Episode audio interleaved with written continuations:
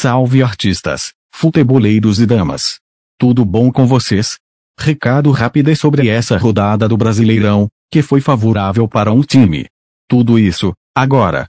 Essa rodada quase foi péssima se não fosse a vitória do São Paulo sobre o Atlético Goianiense fora de casa.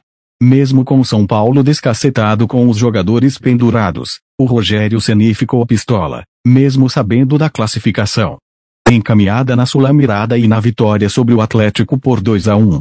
São Paulo marcou com Luciano, duas vezes, o Marlene Freitas fez de pênalti. Vitória fora de casa o sétimo lugar garantido. Já o resto, vá tomar banho. Aqui não posso falar palavrão, mas vocês entenderam o que quis dizer.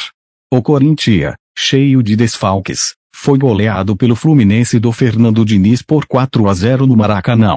Manuel. Duas vezes Cano e Fred fizeram os gols. Pelo menos a cabeça do Corinthians tá no jogo contra o Boca Juniors, mas a escalação será um mistério por conta das lesões. Já o Palmeiras no Allianz perdeu para o Atlético do Felipão por 2-0 e continua estacionado na liderança.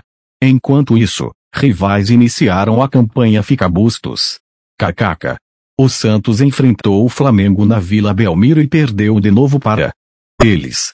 Pedro e Gabigol marcaram para os cariocas. E Vinícius Ancelo fez para os santistas.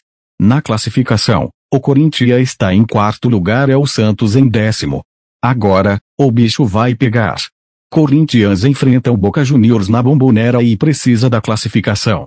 Já o Santos enfrentar na Vila Belmiro, o fraco time do Deportivo Táchira da Venezuela. Já o Palmeiras e Cerro Porteño e São Paulo Universidade Católica, sem comentários. Vantagens muito boas, mas que pode virar um desastre. Eu vou ficando por aqui. Até breve.